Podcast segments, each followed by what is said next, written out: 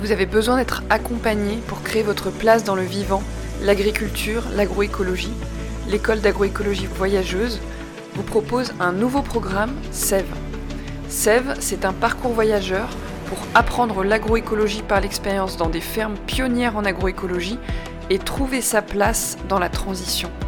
C'est un accompagnement individuel en ligne et un accès à des interventions de qualité en agroécologie. Vous pouvez embarquer pour Sève pour une durée de 2 à 8 mois. Pour plus d'infos, rendez-vous sur notre site web lesagronomes.com. Pour François d'Argelos, les sols doivent être aussi accueillants que sa maison. On se sent aussi bien dans ses vignes, qui poussent dans des sols où la matière organique a grimpé de 0,8 à 2,6%, qu'attablé à sa terrasse, sous la vigne, nous permet d'échanger à l'ombre du soleil rude de l'été 2022. Le vignoble de François est un lieu de passion pour l'expérimentation et où la biodiversité est de retour. Un lieu où il puise de la fertilité pour aller partager son expérience à d'autres viticulteurs partout en France. En écoutant François, paysan fermier viticulteur, et son accent gersois, on comprend que remettre de la vie dans les coteaux d'Armagnac demande tout d'abord de se reconnecter à son cœur de viticulteur. Je suis Opaline, créatrice de ce podcast, et je vous souhaite une très belle écoute.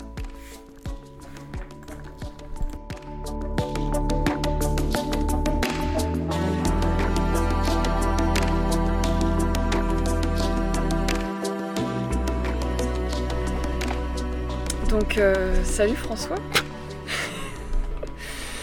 On peut rigoler aussi. Dans On le peut podcast. rigoler, d'accord. Ben, salut, Opaline. Alors, je suis super contente de faire un podcast euh, sous la vigne. Il n'y a pas de meilleur endroit que, pour, que, que sous la vigne pour parler de vignes agroécologiques.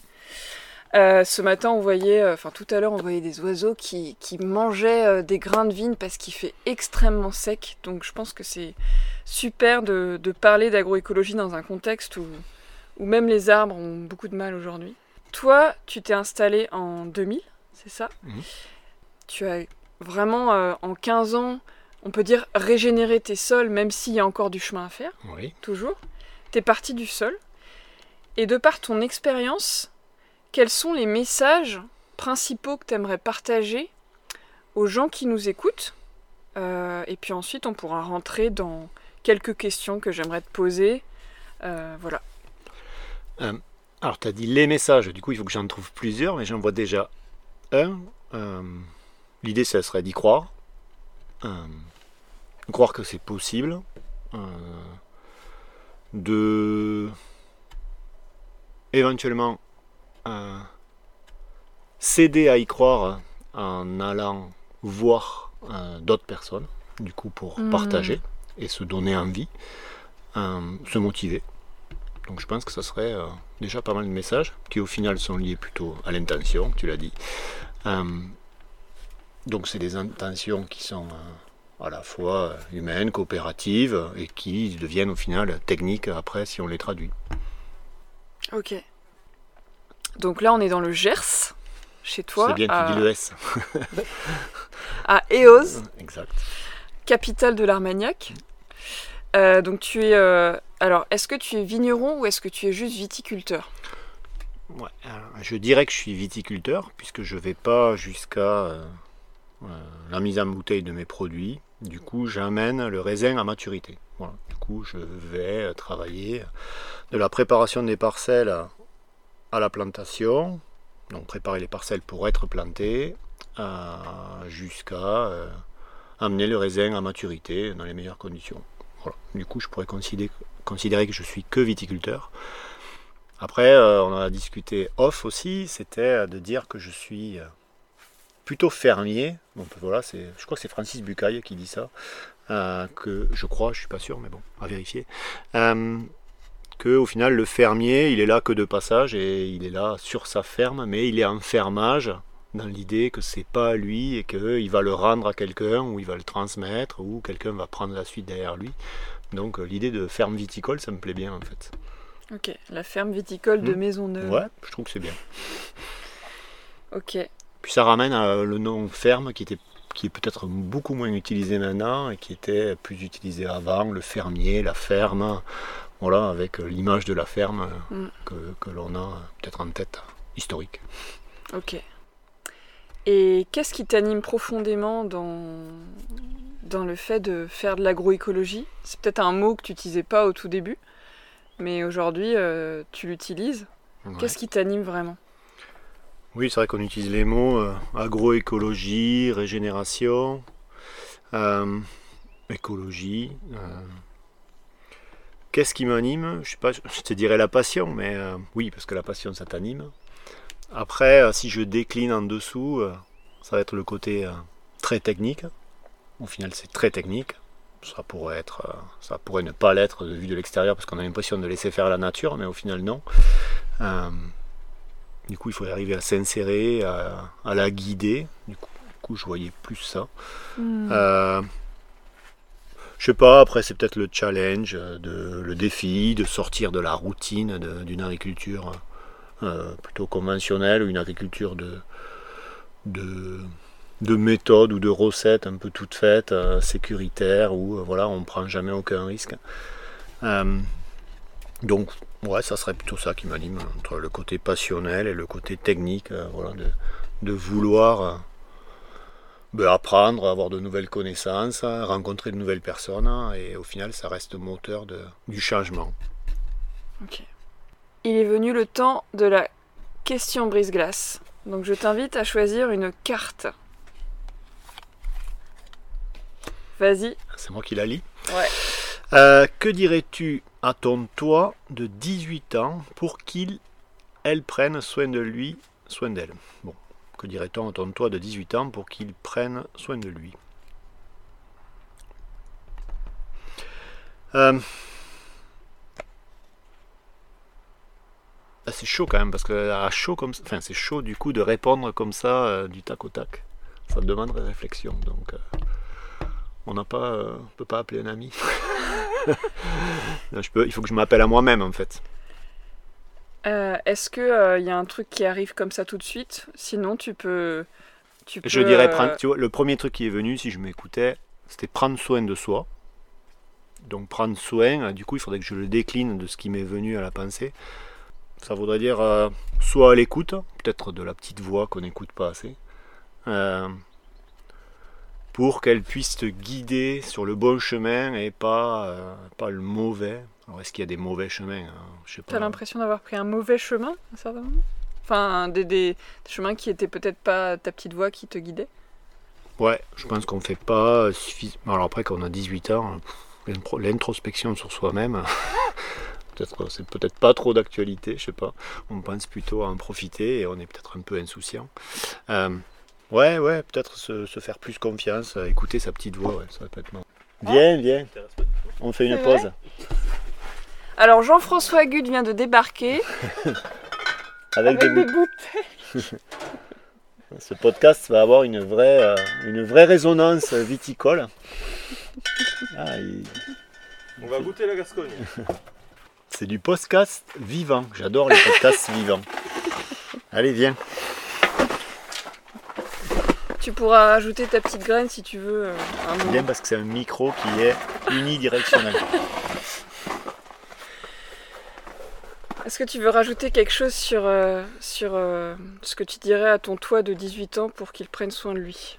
T'as dit d'écouter ta petite voix? Ouais, écouter ta petite voix qui, voilà, pour te trouver peut-être un chemin qui est plus voilà, ou un chemin qui est en adéquation avec ce que tu es.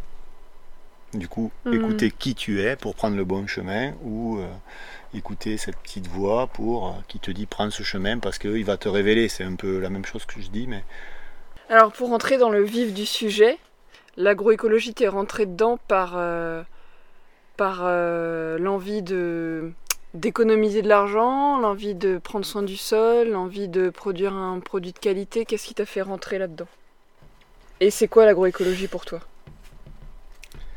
Euh, Alors c'est vaste de dire je suis rentré dans l'agroécologie. En fait, je suis rentré dans la préservation de mes sols, ou en tout cas je suis rentré dans le par le biais de m'occuper de mes sols. Parce que à un moment donné, on nous a demandé je sais pas, Jean-François il pourrait être peut-être d'accord, je sais pas si c'est le même point d'entrée, mais on nous a demandé de réduire nos rendements et donc on a mis une contrainte à la vigne en enherbant nos rangs. On le faisait déjà un rang sur deux, mais là on a enherbé en totalité. Et euh, à partir de là, quand on a commencé sur ces rangs qui étaient totalement enherbés pendant plusieurs années, euh, bah, il s'est trouvé qu'on a fait des analyses à sol ou des profils sur ces sols-là, et on s'est rendu compte que ces sols-là, bah, ils, étaient, euh, ils se comportaient mieux, ils étaient plus portants, ils avaient un autre, un autre aspect, ils étaient plus noirs par exemple, plus riches en matière organique, et donc ça a interrogé en fait. Pourquoi quand j'ai laissé de l'herbe alors qu'on m'a appris à lutter contre, pourquoi quand j'en ai laissé, ben, au final c'était mieux que là où euh, j'ai passé euh, l'autre moitié de ma carrière à lutter contre. Donc en fait on revient à lutter contre et faire avec. C'est beau. Hein ok, se félicite. Donc ouais, ça serait l'apport d'entrée. Du coup, après, euh, de façon peut-être plus autodidacte, ça va être, bah, une fois que tu as constaté ça sur le terrain, bah, tu commences à faire l'aller-retour entre ce qui se passe sur le terrain et qu'est-ce qui est écrit dans des livres, ou qu'est-ce qui est publié, qu'est-ce qui est, ou, voilà, ou qu'est-ce qui est échangé. Et donc tu vas chercher des, des informations qui vont t'expliquer ce qui se passe sur ton terrain, que tu as constaté euh, physiquement. Et donc, de fil en aiguille, ben, tu n'arrêtes pas de faire des allers-retours entre euh, ce que tu lis, ce que tu peux mettre en place, comment tu vas aller plus loin que juste faire un enherbement euh, contrôlé à la tondeuse, et donc comment tu vas ben, accélérer le système que tu as juste constaté par, voilà, par, le terrain en fait. Donc ça peut être euh, Joseph Poussé sur les couverts végétaux, c'était les premiers livres que j'ai trouvés. Euh, voilà, après tu te rappelles de tes stages, du coup on peut revenir au voyage et à la découverte d'autres systèmes, de ces stages que j'ai fait en Alsace, où ils faisaient euh, des enherbements à base de moutarde pour empêcher que les sols glissent parce qu'ils étaient sur des pentes. Et donc ça te rappelle, tu dis, ah ben tiens, bizarre, eux ils faisaient des couverts pour, pour hmm. d'autres pratiques, et au final, voilà, la porte d'entrée sol sur l'agroécologie, c'est comme ça qu'elle est arrivée, que je l'ai ouverte. Ok. Et donc toi, tu... ça fait longtemps que tu chemines dans une transition, 15 hein, ans, je l'ai partagé tout à l'heure, et euh, tu as, franchi des étapes, et tu dois rencontrer aujourd'hui, de par euh, ton métier de viticulteur, mais aussi euh, ton métier de d'expert, un peu de conseiller, tu rencontres des personnes qui sont au tout début. Mmh. Et du coup, ça me rappelle une vidéo qui est sur YouTube, je crois sur Vers de Terre Prod, production, euh, quel conseil tu donnerais à quelqu'un qui a, des, a une vigne euh, en conventionnel mhm. Comment, quelles seraient les premières étapes, les premiers petits pas que, tu, que tu donnerais à un viticulteur qui, qui s'inquiète pour ses sols, qui les voit foutre le camp et qui a peur de faire une transition Tu vois? C'est quoi les premières choses à faire? Qu'est-ce que tu lui dirais? Pas, je le vis quand je fais des formations courtes euh, type Vivea euh, auprès de viticulteurs qui, sont en, cheminement. Alors c'est marrant parce que tu as dit que c'était un cheminement de 15 ans, que j'étais en conversion depuis 15 ans, donc ça fait être un peu long d'être en conversion depuis 15 ans. Au final, on pourrait presque dire qu'on n'est pas en conversion, on veut dire qu'on ok, on a pris un autre chemin. Du coup, tu chemines. Ouais, voilà, je chemine sur un autre fonctionnement. Mmh. Du coup, on pourrait presque dire que je suis plus en conversion. Bah, tu continues. Oui, je continue. Je continue sur ce chemin-là. C'est la vie, quoi. voilà, cette voie que j'ai choisie. Euh, du coup, pour revenir à ta question, euh, ça serait de ne pas rester seul. Je pense que ça serait important. Euh, du coup, s'ouvrir un maximum pour s'informer sur ce qui se passe, rencontrer des gens un peu toutes les personnes, parce que si je refais le parcours, je pense qu'on a rencontré euh, plein de personnes différentes qui nous ont parfois euh, bousculés, interpellés, euh, même créé parfois des problèmes parce qu'ils nous faisaient partir dans une autre direction qu'on pensait que c'était la bonne. Au final, on s'est créé notre propre chemin, on les a croisés, on pourrait dire. en fait, c'est quelque chose que je dis à la fin de ma formation, ça serait presque essayer en fait. Euh, réserver euh, mm. une parcelle à faire un essai pour en fait que ça soit euh, vraiment votre pratique, votre propre pratique chez vous, qui vous amène la plus forte euh, conversion, en fait, de dire ah mince, il se passe quelque chose en fait. Et je pense que c'est presque le plus vendeur, c'est ce que tu fais chez toi et ce que tu as fait toi. Et alors, techniquement, est-ce que, enfin, euh, ouais, est-ce qu'on peut rentrer dans un, conseil technique que tu donnes, tu vois, euh, en termes de, de Smith couvert de... Si je fais un conseil technique, c'était, on, on, avait fait, euh, je pense qu'elle y est cette vidéo aussi sur Vert de Terre Production, sur les règles, les, les règles de base pour semer sans se planter. C'était un peu rigolo de mettre semer sans se planter. Euh, je crois qu'on avait mis faire simple. Bon, déjà, il fallait semer de façon simple, dense, et une fois qu'on a fait ça, c'était observer. Et du coup, c'est un peu une auto, euh, une auto-conversion ou une auto. Euh, s'auto-convaincre en fait que ça marche. Voilà. Et. Euh,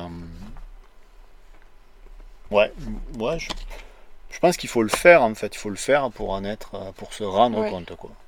Et alors. voilà, je suis, je suis viticultrice, moi je travaille mes sols, ils sont jamais euh, couverts euh, dans l'entre-rang. Hmm. Euh, par quoi je commence? Hmm. Qu'est-ce que je sème? Est-ce que je sème un biomax? Est-ce que je sème une févrole? Est-ce que à quelle période? Comment je le détruis? Est-ce que je l'enfouis? Alors avant de te poser toutes ces questions, c'est d'où tu pars, ça pourrait être, et où tu veux aller? Du coup, c'est plutôt être dans l'analyse de ton système, de comment tu fonctionnes ton système, quel matériel tu as, quel type de sol tu as. Du coup, ça va être plutôt très technique en termes de sorte d'audit de ton système à toi, mm. avec aussi euh, ton temps, tes convictions. Euh, voilà, on en revient au schéma où tu es au cœur du système. Hein. Euh, et donc, c'est toi la, plus décisionnaire. Et donc à partir de là, une fois que tu as fait un peu euh, cet audit de là où tu en es et là où tu veux aller, euh, forcément tu sais ce que tu as et tu, sais ce que, à partir de ce que tu as, là où tu peux aller et qu'est-ce qui va être le plus simple à mettre en place pour ça. Et donc si on va sur des choses très techniques, on pourrait, ah, on pourrait faire deux approches. Une qu'on peut parfois utiliser avec Jean-François où on prend la nature au mot on prend la nature au mot, c'est-à-dire qu'on est à observer qu'est-ce qui se passe sur mes parcelles, qu'est-ce qui pousse.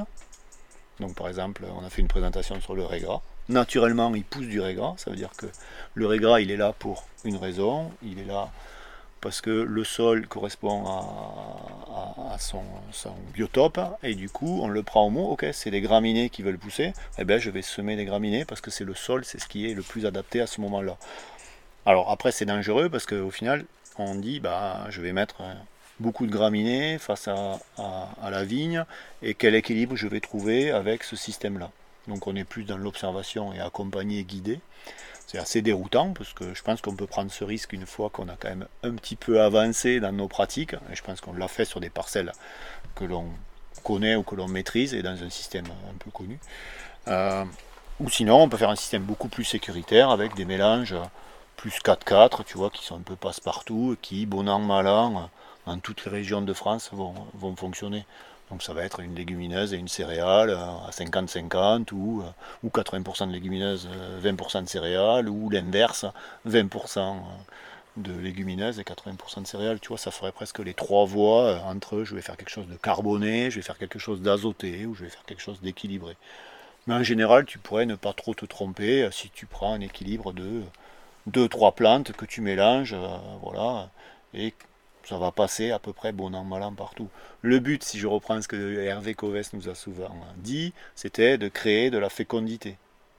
C'est quoi la différence entre fécondité et fertilité Je sûr que je me lance sur ce sujet, donc forcément je m'expose à cette question. ça fait bien de dire fécondité. Ouais, ça fait bien, c'est vrai que je reprends. Je sais pas, il faudra demander à Hervé. Je botte en touche. Moi je demanderai alors. voilà, quand tu l'auras en podcast, tu demanderas. Non, mais je sais pas, si, on veut y répondre, la fécondité, ça veut dire que tu mets le sol en condition pour qu'il soit fécond. Et fécond à, faire pousser quelque chose, à ce que ta vigne fonctionne dessus, etc. Du coup, il fait naître des choses. Tu vois, je, sais pas, bon. la sémantique des mots, des fois j'aime bien quand on utilise la sémantique des mots entre couvert végétal, engrais vert, euh, etc., enherbement permanent, ça j'aime bien, entre fécondité, fertilité. Je suis fertile mais pas forcément fécond, ou je suis fécond mais pas forcément fertile. Jean-François, t'es loin du micro, mais... En fait, c'est d'apporter euh, la notion de de, nourrir la biologie, en fait, la fécondité. Quand tu, quand tu raisonnes fertilité, tu es sur les éléments euh, minéraux et tout ça, et en fait, la, diversité des couverts que tu vas amener va nourrir différents individus par ces, exudats pardon, racinaires. Et en fait, ça va nourrir tout un pan de la biologie, et là, on mmh. parle plutôt de fécondité. Si j'ai bien écouté Hervé. Merci pour ton intervention. Ok, bah, j'ai appris quelque chose. C'est cool. Euh, et après, alors pour que les gens qui nous, écoutent peut-être n'ont pas trop d'idées de à quoi ça ressemble une parcelle avec des couverts végétaux, euh, ça peut faire euh, 1 mètre de haut, 1 mètre 50 une fois que c'est arrivé à maturité. En fait, c'est quoi les enjeux pour un viticulteur par rapport à un mec qui fait de l'agriculture de conservation sans vigne? Il n'y a, a, pas des dangers à garder un couvert euh, trop longtemps en place? Enfin, C'est quoi un peu les, les clés de décision pour euh, le laisser pousser, à quel moment on le détruit. Euh, tu vois, c'est peut-être très technique, mais j'aimerais qu'on aille jusque-là. Au final, on en revient à, l'audit de départ. Où tu en es, avec quoi tu pars et où, euh, où on va aller. quel type de vin tu voudrais faire, sur quel de sol tu es, avec quel type de vigne. Du coup, si on, mélange un petit peu tout ça, ça va nous donner un peu une ligne conductrice de ce que l'on peut faire. Euh, attention au. Euh, alors je vais utiliser des mots français parce qu'on a parlé des mots anglais la dernière fois, mais euh, attention à la machine à laver verte où on voit tout le temps des images avec des gros couverts qui dépassent la vigne, etc. Bon, oui, moi je reste toujours très pragmatique. On est des viticulteurs et si demain on n'a pas de raisin, c'est notre schéma économique qui ne fonctionne pas. Et à la place du raisin, souvent dans l'information c'est ce que je dis, on ne vend pas de l'herbe quoi. Donc on reste des viticulteurs. L'herbe, elle fait partie, à un moment donné, elle accompagne la vigne à un moment donné, quand la vigne est au repos, elle vient chevaucher avec le cycle de la vigne, et après on se sert, dans l'idéal, de cette biomasse pour la ramener au sol, pour à la fois nourrir la biologie, protéger le sol, ça peut être du paillage, ça peut être de la nourriture. Donc ça, fait un peu toutes les fonctions, plus les systèmes racinaires, bon bref, toutes les, les fonctions du couvert. Donc, comment tu veux que je si tu me donnes pas un cas concret, il y a tellement de services et tellement de, de, cas précis. Hmm. Euh, alors oui, on, dit, je reviens à ta question précédente qui était de euh, euh, qu'est-ce que je donnerais comme conseil en termes de mélange, etc. Donc oui, ben voilà, si on veut ramener un peu de fécondité, on pourrait dire, ou de fertilité, voilà, je sais pas, on peut dire, ok, je fais un engrais vert pour démarrer, et cet engrais vert, ça veut dire qu'il est vert, du coup je le détruis un petit peu tôt, il va ramener un côté azoté, il va plutôt nourrir la biologie, et il va relancer mon système, et puis petit à petit, quand j'aurai avancé, ben, je pourrais me mettre à faire des couverts beaucoup plus carbonés, parce que euh, j'ai un peu nourri le microbiote de mon estomac, de mon sol. Du coup, c'est pareil pour l'humain, évidemment. Euh, j'ai nourri le microbiote de, de, de, mon sol et du coup, il sera prêt à digérer des choses beaucoup plus carbonées. Donc, mais bon, ça reste toujours un équilibre. C'est comme l'alimentation humaine où on demande une alimentation à la mm. fois diversifiée, manger un petit peu de tout. Ouais. En gros, ce qui est super important à retenir dans ce que tu dis là, c'est que euh, je t'ai reposé plusieurs fois la question qu'est-ce que tu ferais? Et tu m'as dit ça dépend. Et en fait, ça dépend du contexte, ça dépend de où on veut aller. Mm. C'est euh, le principe de pas, il n'y a pas de recette miracle. ça serait très prétentieux de ma part de dire chez toi c'est ça qu'il faut faire mm. sans que j'y sois venu. C'est ça. Et sans que je t'ai rencontré. Parce que même en plus, si c'est ce qu'il faut faire chez toi, dans ton type de sol, c'est mm. qui tu es toi et qu'est-ce que tu vas être prêt à faire chez toi, même si je te donne une recette, comment tu vas? Et puis, ta recette, tu l'aimes peut-être un peu plus salée, tu l'aimes peut-être un peu plus cuite, etc. Du coup, tu as ton contexte à toi. Après, oui, il y a toujours des grandes lignes à respecter et des règles, bien sûr. Mais, euh, mais euh, bon, voilà, on sait très bien que quand tu veux faire une omelette, tu fais pas cuire des œufs avec la coquille. On sait très bien qu'il faut casser l'œuf en premier. Donc on est d'accord que, je parle des œufs parce que c'est ton secteur, mais Euh, mais je sais très. Voilà, il y a des choses qui, sont euh, un peu incontournables, des règles de base. C'est un peu ce qu'on avait euh, voulu transmettre quand on avait fait ces, ces, à Paysagine Marciac, cette présentation. Tout à l'heure, on, discutait sur le fait que tu as des sols limono-sableux, très, avec un rapport bactéries sur champignons en faveur des bactéries, mm. qui minéralisent vite, qui sont euh, nerveux. Et donc, euh, comment tu as fait pour euh, passer de 0,8% à 2,6% de matière organique? Enfin, Est-ce que c'est que les couverts? Enfin, Est-ce que, est que tu peux nous dire un peu les pratiques que tu as mis en œuvre pour, pour, pour, régénérer tes sols comme ça? Si, on retrace les 15 dernières années, bah, au final, j'ai fait des couverts un rang sur deux au tout début avec des févroles, 100%, puis après avec une févrole et une graminée, que ce soit euh, une avoine, un triticale ou un seigle. Et puis euh, après, mes mélanges, ils ont évolué, c'est-à-dire que le pourcentage de graminées a augmenté, le pourcentage de légumineuses a diminué. Euh, au début, je pouvais faire un rang sur deux, puis maintenant, je peux aller jusqu'à tous les rangs le plus large possible en laissant euh, le cavaillon euh, le plus étroit possible. Le cavaillon, c'est quoi le Sous le rang à gérer. Euh, oui, c'est vrai qu'il y, a, des, régions où ils disent pas cavaillon. C'est ça. alors, ce qui est marrant, si on faisait le bilan humique de mes 15 dernières années, je ne devrais pas être à 2,6 si on le fait de façon très théorique par rapport à tout ce que j'ai ramené chaque année. Donc ça veut dire bah, ça revient à l'intervention de Jean-François sur, sur la vie biologique, c'est que il se passe quelque chose qui est peut-être difficile à quantifier. Hmm. Euh, en termes de biologie, le fait de la nourrir, de la densifier, le fait de, de, la solliciter, bah, il y a quelque chose, je sais pas, Hervé l'a souligné, ou Olivier Husson le souligne aussi, il y a quelque chose qui est exponentiel, voilà, qui, qui, n'est pas juste mathématiquement, je mesure avec une méthode merci combien j'ai de, de matière sèche au mètre carré, qui chaque année ferait tant de carbone, etc. Il y a quelque chose que l'on, qui va au-delà.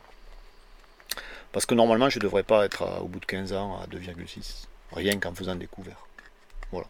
Tu as aussi apporté du BRF. Alors maintenant, la plaquette, de la plaquette, forestière, du coup, il faut corriger. Donc, une fois que donc je fais un petit clin d'œil à Olivier Husson s'il écoute ce podcast. Hein. Une fois qu'on est arrivé à, avoir un peu densifié et complexifié son système en termes de, vie biologique, ben, on peut commencer à lui donner à manger autre chose. Et là, on est arrivé jusqu'à lui donner à manger du bois carrément, du bois de cœur, euh, voilà, euh, des plaquettes forestières, euh, de bois blanc principalement quand même. Maison. maison, ouais, des entretiens de, de, bordure de ruisseaux. Ben, pour aller ben, justement aller chercher un ratio bactéries-champignons plutôt en faveur des champignons. Voilà, pour amener euh, ben, toute cette symbiose qu'il y a entre les champignons et les racines de la vigne, des plantes en général. Euh, voilà, des, échanges qu'on peut en retirer en termes de protection du végétal un peu plus naturel. Et si vous voulez plus d'informations à ce sujet, je vous invite à aller voir la plateforme agroécologie.org sur laquelle il y a la fiche de, ce, de cette pratique. Oh là là, depuis tout est lié, quoi. C'est incroyable. Et comme tout est lié, euh, justement, je voulais te demander, euh, François, euh, où, comment t'en es arrivé à pondre le schéma que nous avons en face de nous avec euh, alors je le mettrai peut-être si tu me le si tu es ok pour que je le partage je le mettrai peut-être dans un article comme ça les gens pourront le voir. Mais en gros si je le décris il y a un gros cœur au milieu avec le vigneron dedans. Alors ça peut être la vigneronne hein, donc tu vois comme quoi tu te, tu dis vigneron. Et enfin, du coup il y a le vin autour. Il y a un triangle autour avec les vignes le sol le vin.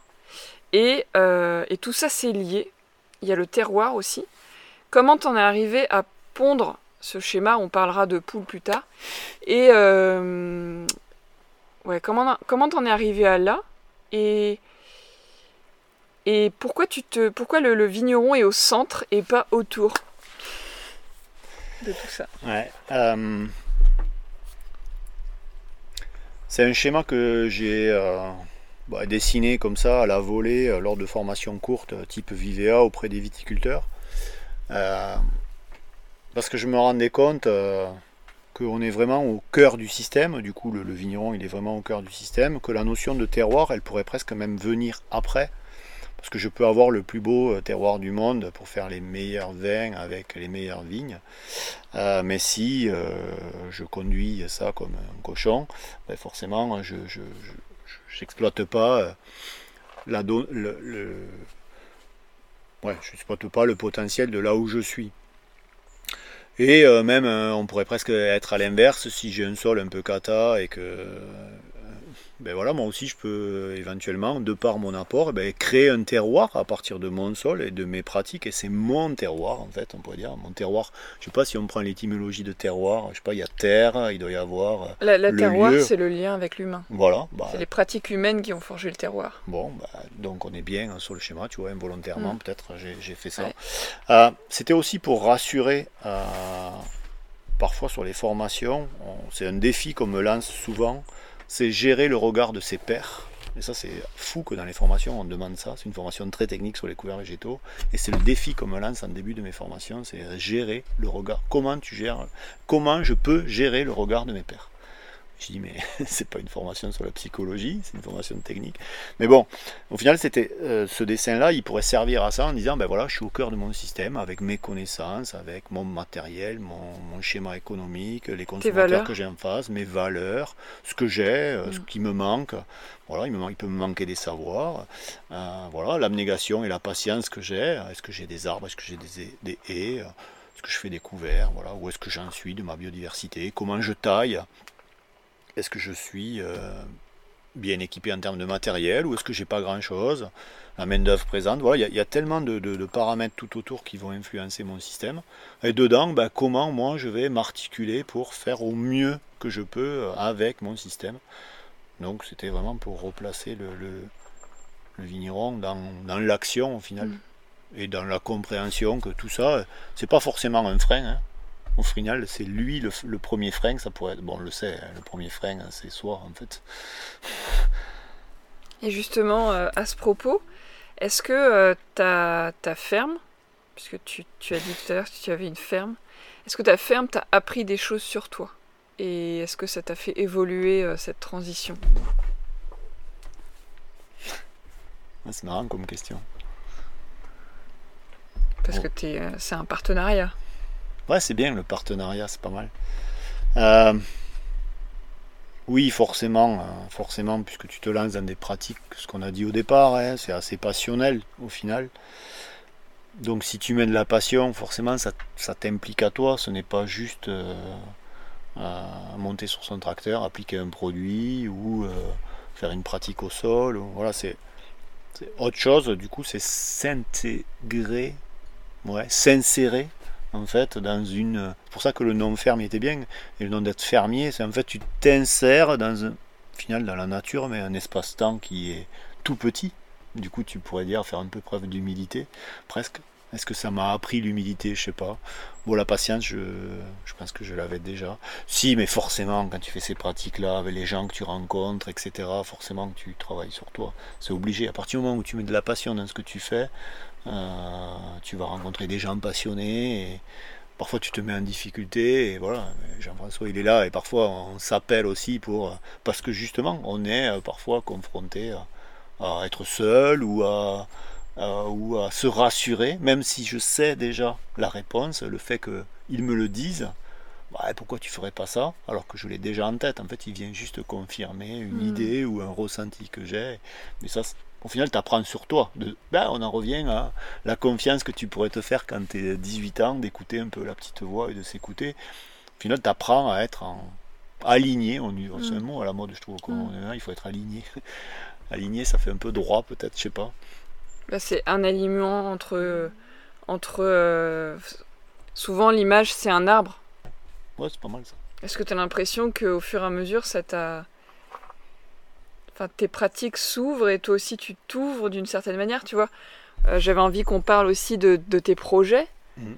Euh, j'ai l'impression. long, hein non, non, non, on va, on va, on va faire, on va parler de, d'un ou deux projets, mais moi j'ai la sensation, ça c'est ma vision, que tu pars du sol, que tu régénères tes sols, et donc ça te donne l'élan de d'ouvrir ta ferme à d'autres choses que de Mm. la vigne, à reconnecter avec les consommateurs. On le disait tout à l'heure en faisant la fleur de l'agroécologie, euh, à produire pourquoi pas un jour du raisin de table pour contribuer à la à nourrir le monde et pas juste à le faire boire. Non, je rigole. Mais en tout cas, euh, c'est c'est c'est super déjà de faire du vin et et voilà, et on va le déguster tout à l'heure, et, et c'est c'est un super moyen de connecter les gens. Tout à l'heure, maintenant on pourrait commencer. hein. Bah oui, parce que là, il va se réchauffer d'ailleurs. Enfin bref. Mais bon, j'ai la sensation que tu as envie de. Maintenant que le sol a une certaine résilience, ça. De, t'as plus confiance peut-être pour produire d'autres choses, pour amener pourquoi pas des poulaillers mobiles dans les vignes, parce que on s'est rencontrés lors d'une formation poulailler mobile euh, agroforestier que j'organisais, enfin que je co-animais. Donc Ouais, est-ce que, est que euh, cette confiance t'a donné envie de tout d'ouvrir plus tard, à l'avenir, à d'autres choses, cette ferme? Ouais, alors. Sincèrement. hein. Oui, oui, oui, non mais. Bon, après, c'est plutôt. euh, C'est plutôt une question de comment je fonctionne. Du coup, ce côté euh, de. Je sais pas si on peut dire boulimique, j'aime pas trop ce mot, mais ce côté de s'intéresser à, à beaucoup de choses et à être euh, tout le temps dans découvrir. Curieux. euh, ouais, curieux. Je pense que c'est. c'est- c'est, naturel Ouais, ça veut, Mm. oui, voilà, plus tu en apprends, plus tu en vois, plus tu en vois, plus tu as envie d'en prendre. Bon, voilà, c'est assez naturel ce côté euh, de, ce- de, de, de- de peu multipotentiel, touche à tout qui nous, qui nous, qui nous anime. Donc, oui, tu as toujours envie de, de, de développer, d'ancrer, de devenir euh, peut-être plus autonome, d'aller chercher d'autres actions qui font que bah, ça, ça, ça vient. euh, ben, compléter ce que tu fais déjà sur quelque chose qui est euh, que tu, que tu maîtrises, on ne maîtrise jamais, mais où tu as déjà allé un petit peu loin et du coup tu viens y greffer autre chose. En fait, tu complexifies un peu ton système et tu as l'impression que si tu le complexifies, pas dans le sens où il est, il est complexe et illisible, plutôt complexifié ou densifié, du coup tu vas être un peu plus euh, résilient parce que tu vas avoir plusieurs béquilles, euh, ou alors je sais pas si des béquilles, mais un système où tu vas pouvoir t'appuyer, voilà, on va dire pas, pas une béquille, une béquille ça serait plutôt quand tu as la jambe cassée, Bah oui, mais donc plutôt t'appuyer et plutôt, des piliers. ouais, plutôt des piliers, se renforcer sur, euh, sur euh, plusieurs paramètres, voilà, et, et faire que ton schéma il, il s'enrichisse, tu vois, et s'enrichisse plutôt euh, à la fois techniquement que, que financièrement, quoique on a toujours besoin d'argent dans notre société pour que ça fonctionne, mais bon. Est-ce que. euh, alors j'ai encore euh, deux questions avant de terminer ce podcast. Est-ce que tu as. Tu pourrais nous dire à quoi ressemblerait ta ferme dans 5 à 10 ans dans l'idéal? Tu vois, une visite guidée sans que ce soit un idéal inatteignable, bien entendu, hein, Mm. mais une vision que tu as. Qu'est-ce qui s'y passe? Ouais. Euh, une vision, ça serait. Ça pourrait être une ferme collective. Ça pourrait. Euh, mais ça pourrait être aussi, je me dis, une ferme collective qui est une ferme expérimentale sans le côté expérimental que ça soit petit, mais une ferme où il y a plusieurs expériences en fait et où tu pourrais presque, si je, je vais plus loin un peu, peut-être philosophiquement, où tu vas vivre une expérience, ce serait pas mal en fait. Où il pourrait y avoir euh, un lieu euh, qui est euh, plutôt, tu vois, une salle dédiée où tu vas pouvoir réunir des gens, qui a aussi le côté convivial qu'à côté de salle dédiée, tu pourrais aussi y faire une soirée découverte ou voilà ou, un repas heureux, ça pourrait être ça, parce qu'en fait c'est un lieu aussi de vie. Une ferme où tu as envie de te promener, mais promener dans le sens où tu vas, pas, c'est pas un musée quoi. Au contraire, Mhm. c'est vivant et te promener dans un lieu qui est vivant. Du coup, ça, ça veut dire donc c'est une vraie promenade au final qui, qui peut te percuter un petit peu. C'est bien que se percuter. Euh,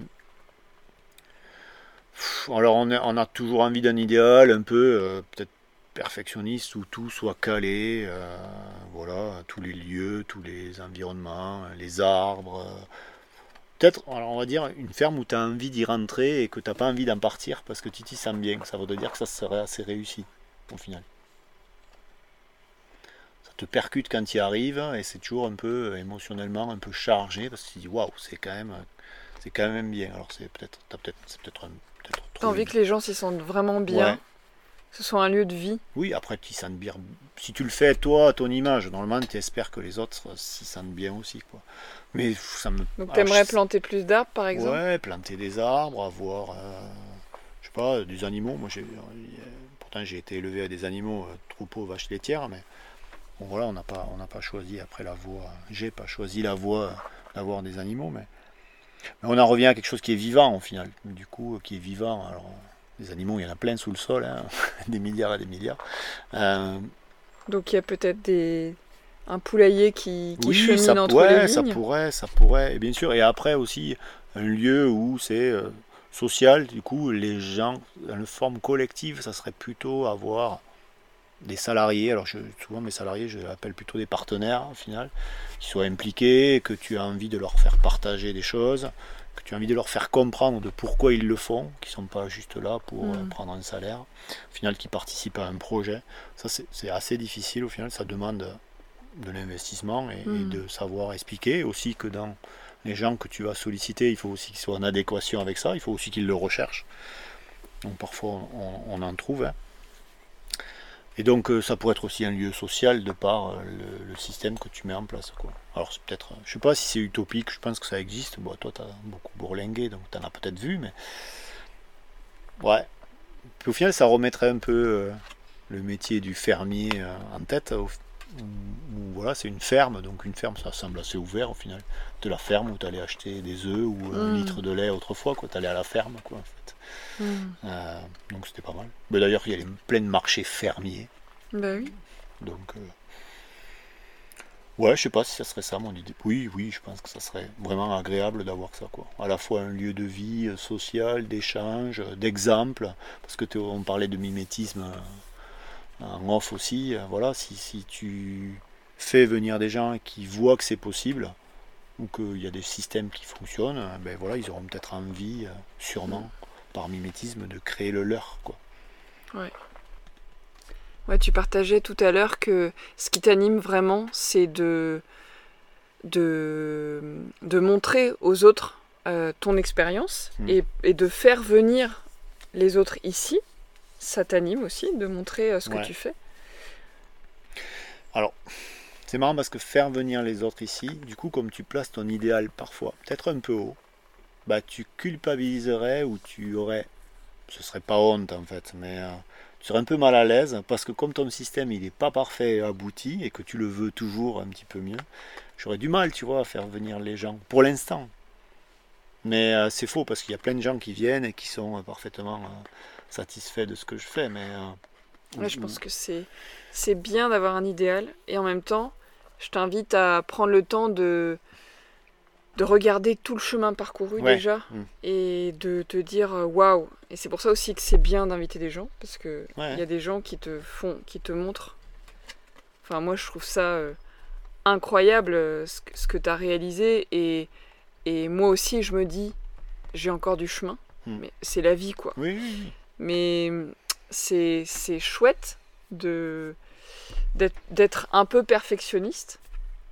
Et, euh, et ouais, je pense que dans tous les cas, tu, tu invites des gens chez toi et tu t'as pas peur de les inviter parce que ils pourraient te dire, euh, tu pourrais te rendre compte d'avoir le miroir Ouais. de la ferme dans leurs yeux euh, qui, qui pourrait dire oulala, là là, il manque des choses. C'est Ouais, vrai il a- que Il en manque plein, mais euh, encore heureusement que ça voudrait dire qu'il te reste encore plein de choses à faire, ça c'est sûr. Mais... Bon, après, euh, il y, a, il y a plein de secteurs qui sont potentiellement. Enfin, qui sont un potentiel plutôt élevé, tu vois, il est pas mal. Et euh, il y a des secteurs encore que j'ai améliorés ou des axes d'amélioration, tu vois, à, avoir. Donc, euh, oui, bon, après, c'est peut-être un côté. C'est jamais parfait, bien sûr. Heureusement, parce que Monsieur Parfait, ils sont pas très rigolos, les Monsieur Parfait, tu vois. Euh, donc, ouais, ouais. Mais, En fait, l'idée de la ferme collective aussi, ou en tout cas avec des gens qui participent à ce développement, fait aussi que c'est une motivation pour t'améliorer ou qui participent à améliorer le système. Et ça, il faudrait arriver à le construire en fait que, que tout le monde ait envie, enfin que tout le monde, que certaines personnes aient envie de participer à faire que cette ferme devienne euh, ben, voilà ce que l'idéal qu'on a parlé tout à l'heure, euh, voilà un, un idéal entre guillemets bien sûr, mais voilà quelque chose qui est. Bah, c'est c'est quelque- c'est un questionnement que beaucoup d'agriculteurs se posent. Ouais. Comment euh, je crée de l'espace pour que des gens, bah, Jean-François se pose la même question, ouais, pour que des gens viennent créer quelque chose dans la confiance, dans, dans un certain cadre, et en même temps avec aussi de la liberté d'être ce qu'on a envie d'être, euh, dans un contexte où où il y a plein de jeunes qui cherchent à rejoindre euh, la Terre, tu vois, et en même temps qui, qui papillonnent un peu. Ouais. C'est-à-dire euh, ce côté, euh, bon bah, j'ai envie de mettre en place quelque chose, je me teste, donc il y a le côté espace test, et il y a aussi un moment, je m'engage, et, et l'engagement, c'est une question super importante. Euh, pour terminer, ouais, un, un dernier message que tu as envie de partager à tous les viticulteurs de France. Ah, c'est- c'est- c'est- Un message, là. Tu vois, euh, ceux qui produisent du vin, qui, qui nous écoutent, qu'est-ce que tu as envie de leur dire? Si je m'écoute, hein, tu vois, si on fait un peu sur les sensations ou les mots qui te viennent, là, le premier truc qui m'est venu, c'est ouvrir les yeux et lever la tête. Forcément, ça va, ça va t'amener, si tu fais ça, j'ouvre les yeux, je lève la tête, du coup, je lève la tête, je, je sors la tête de mon guidon, en fait, et waouh, où j'en suis, qu'est-ce qui se passe autour de moi, où je vais, du coup, une sorte de prise de conscience et où je veux aller. Euh, à partir de là, où je veux, est-ce que c'est là que je veux aller ou est-ce que ça me va? Du coup, c'est assez euh, conscient, tu vois, de le fait de, de lever la tête. Quoi. Je sais pas si, c'est- en tout cas, c'est ce qui est venu. Ouvrir les yeux, lever la tête. Donc, ça veut dire faire preuve d'ouverture. Il y est sur mon schéma hein, de, Ouais. de- de la, de la, du, du vigne sol vin avec le vigneron au cœur. Euh, il, y a, il y a une partie qui est ouverture. Euh,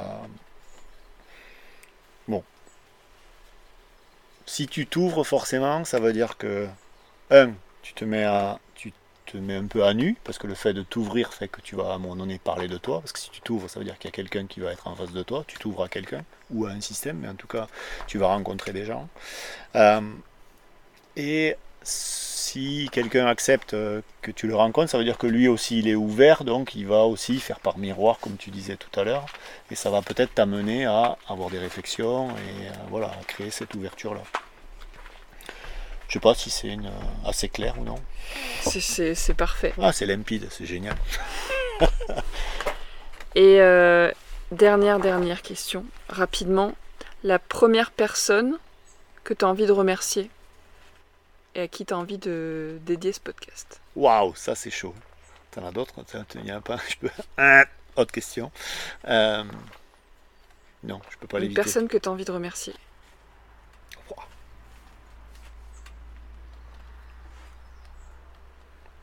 Ou une personne que tu as envie.